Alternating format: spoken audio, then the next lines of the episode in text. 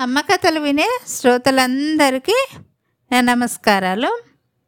అనగనగా ఒక ఊరు ఉంటుంది ఆ ఊరిలో ఒక పెద్ద ఆయన ఉంటాడు చాలా ఎక్కువ వయసు ఉన్న అతను పెద్ద మనిషి. అప్పటి కాలంలో ఈ బ్యాంకులు అలాంటివి లేవు కదా. ఇప్పుడు కాలంలో ఉన్నట్టుగా నాగరికత లేని రోజులు. అయితే అతని దగ్గర కొంచెం డబ్బు ఉంటుంది ఆ డబ్బుని ఏం చేస్తాడంటే ఒక్క పైసా కూడా ఖర్చు పెట్టకుండా చాలా పి పిసినారితనంతో రూపాయి రూపాయి దాచుకొని చాలా డబ్బులను తయారు చేసుకుంటాడు. తయారు చేసుకొని ఒక మూట కట్టుకుంటాడు. మూట కట్టేసుకొని ఆ మూటను తన పెరట్లోనే చిన్న గొయ్యి తీసి ఆ గోతిలో ఈ మూట అందులో పెట్టి మట్టి కప్పి వస్తూ ఉంటాడు అనమాట ఇప్పుడు డబ్బులు మళ్ళీ ఏమైనా కుదిరినప్పుడు మళ్ళీ కొన్ని డబ్బులను అందులో కలుపుకుంటూ మళ్ళీ గొయ్యి తీస్తాడు. గొయ్యి తీసి డబ్బులు లెక్క పెట్టుకొని ఇవి అందులో కలిపి మూత పెట్టి మళ్ళీ మట్టి కప్పేసి వస్తూ ఉంటాడు. ఇలా తన జీవన ప్రయాణాన్ని సాగిస్తూ ఉన్నాడు. బ్యాంకులు లేవు కదా మరి.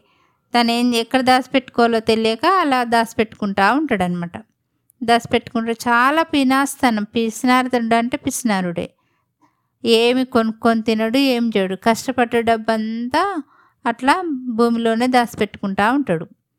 అయితే ఇట్లా దాచిపెట్టుకొని వచ్చే మట్టి తీసి తన డబ్బులను తీసి చూస్ చూసుకుంటాడు. మళ్ళీ కొన్ని డబ్బులను అందు చేసిన కష్టం ఉన్న కష్టపడ్డ డబ్బులను మళ్ళీ అందులో కలిపి లెక్క పెట్టేసి మళ్ళీ మట్టి కప్పి వచ్చే టైంలో ఒక దొంగ చూస్తాడనమాట. చెట్టు చాటుకోండి. చూసి మొత్తం ఎలాగోలా దొంగిలించాలని ప్లాన్ చేసుకుంటాడు. ఇప్పుడు దాచిపెట్టిన అతను ఇంట్లోకి వెళ్ళంగానే ఎవ్వరు లేనిది చూసి ఆ దొంగ ఆ డబ్బులను కాస్త దొంగిలించుకొని వెళ్ళిపోతాడు. వెళ్ళిపోగానే మళ్ళీ తెల్లవారి ఈ పెద్ద ఆయన వెళ్ళి మళ్ళీ నా డబ్బులు ఉన్నాయా లేవా? అని చూసుకుంటాడు కదా.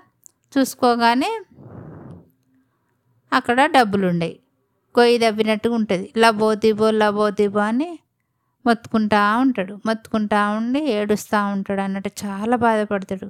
అక్కడ దగ్గరలో ఒక స్వామీజీ ఉంటాడు. ఆ స్వామీజీ దగ్గరికి వెళ్ళి స్వామి నేను ఇట్లా మా భూమిలోనే దాచిపెట్టాను డబ్బులను మూటగట్టి. నేను రోజువారీ కష్టం చేసిన డబ్బులను కూడా అందులోనే కలుపుకొని రోజు చూసుకుంటా ఉంటా మరి ఏమైనాయో ఏమో అని చెప్ లేవు అక్కడికి మళ్ళీ వెళ్ళి చూసేసరికి లేవు అని చెప్తాడనమాట. చెప్పంగానే పిచ్చివాడా నువ్వు కష్టపడ్డ సొమ్ము నువ్వు అనుభవించింది ఎందుకు? నీకు డబ్బులున్న ఒకటే అదే సంచిలో నువ్వు ఒక బండరాళ్ళు ఉన్న ఒకటే కదా. నువ్వు కష్టపడతాను ప్రతిరోజు వచ్చిన డబ్బులను దాచిపెట్టుకుంటాను. నువ్వు దాచిపెట్టిన డబ్బును ఎవరు అనుభవిస్తారు? నువ్వు అనుభవించకపోతే. ఈ పిచ్చితనంతోనే అనుభవించే దాచిపెట్టేసరికల్లా ఆ దొంగోడు వచ్చి పట్టుకపోయిండు కదా. అందుకని అంత పిసినార్తనం చేయొద్దు అని హితబోధ చేస్తాడు.